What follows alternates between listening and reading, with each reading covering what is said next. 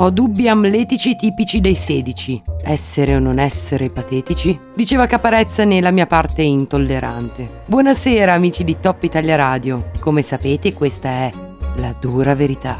La voce intollerante sui patetici del web e non solo. Allacciate le cinture e drizzate le orecchie prima di proseguire il nostro consueto viaggio, facciamo un piccolo riassunto delle puntate precedenti, in pieno stile Netflix, per i neoscoltatori. Nelle prime due puntate abbiamo analizzato i morti di fantasia in tutte le loro variabili. Tappeto, ultra, ultra 99 e persino over, appassionati degli stickers con tazzine di caffè luccicanti. Ci siamo tuffati nelle tattiche più tristi, come quella del ciao cronico e a rete di pesca. Nella terza puntata abbiamo fatto un piacevole confronto con la cultura del rimorchio tedesca e conosciuto sia i dissennatori, che insultano ed attaccano per farsi notare, che i cheerleaders, fan sfegatati con l'autostima sotto i piedi. Nella quarta e quinta puntata abbiamo invece incontrato moltissime altre categorie. I maniaci con i loro dick picture, i poeti melosi, i fortunelli, ossia quelli fidanzati o sposati con tattiche discutibili come la loro relazione. Gli Osho capaci di aspettarti per anni, gli incel, tristi e misogeni, i feticisti e gli schiavisti, gli inetti con le loro lunghe lagne, gli stalker, i frustrati in cerca di una psicologa.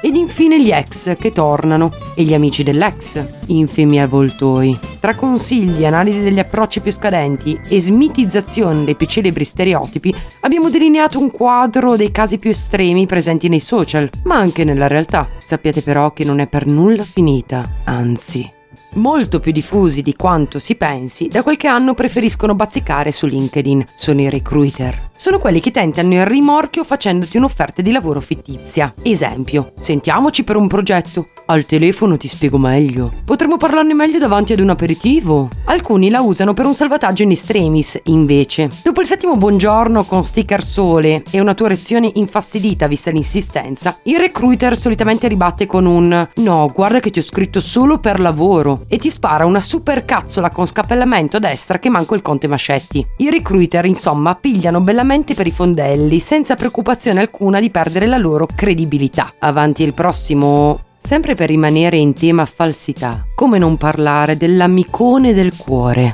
È il classico uomo che si dà la mazzata sui piedi da solo. E non è che fa questo errore solo sui social network. No. Se un uomo cade nella trappola dell'amicone del cuore, è capace di rimanerci per tutta la vita e di approcciarsi anche dal vivo con questa modalità. Si lamenta della friend zone senza rendersi conto che è stato lui stesso a ficcarcisi per timore e insicurezza. È un uomo convinto a priori che le donne non possano trovarlo attraente e per questo punta tutto esclusivamente, e qui sta l'errore, sull'ascolto.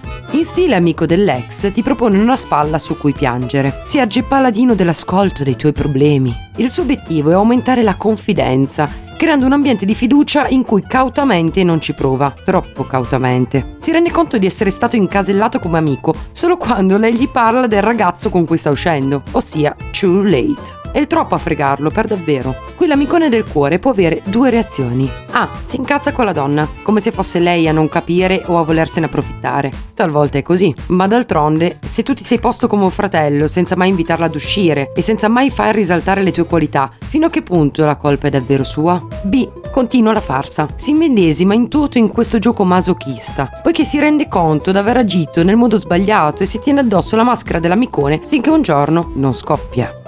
È senza peccato scagli la prima pietra. L'uomo di questa categoria ha la mano sempre ben serrata e adiacente al fianco. Il peccatore è una tipologia di uomo che ho deciso di nominare così per via dei sensi di colpa che lo divorano nell'80% della sua giornata. Banalmente è un uomo dal cuore spezzato, che cerca disperatamente di fare chiodo schiaccia chiodo per alleviare il suo dolore, facendo e facendosi solo più danni. Il porello combina un po' tutti i casini che abbiamo visto nelle precedenti puntate. Passa ore, messaggi su messaggi a parlare dell'ex, senza neanche rendersene conto. Lascia intendere che si sente con tante donne contemporaneamente, è schiavo del ciao cronico. Ai e lo sono le uniche varianti del suo modo di attaccare bottone. Al contrario dell'amicone, non ascolta né domanda mai. In fondo, lui non è davvero interessato a quella donna.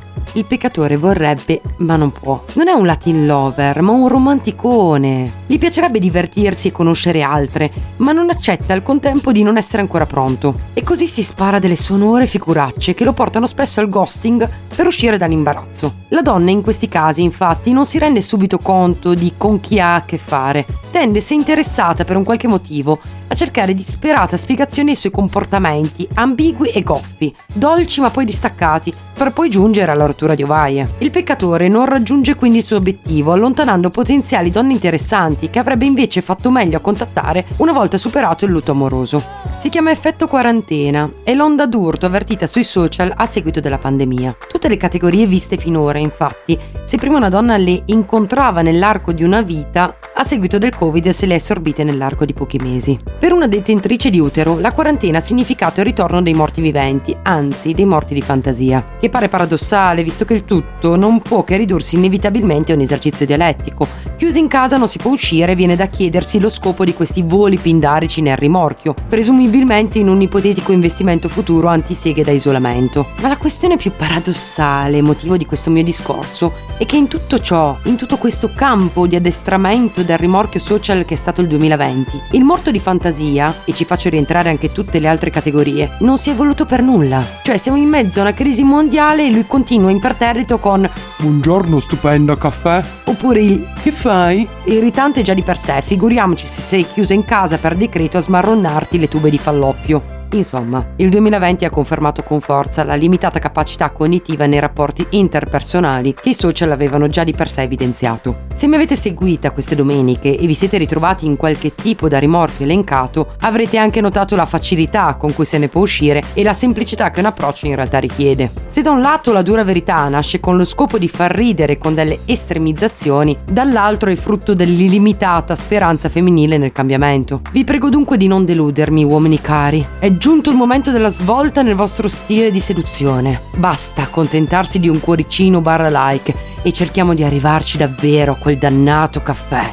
I suggerimenti che mi inviate sono tantissimi, ma ne voglio di più. Mandatemi le vostre esperienze nel rimorchio social, ma anche reale, al numero della radio 349 722 5831. Io e la dura verità torneremo per allietare la vostra serata con un pizzico di cinismo e tanta ironia. Una buona serata.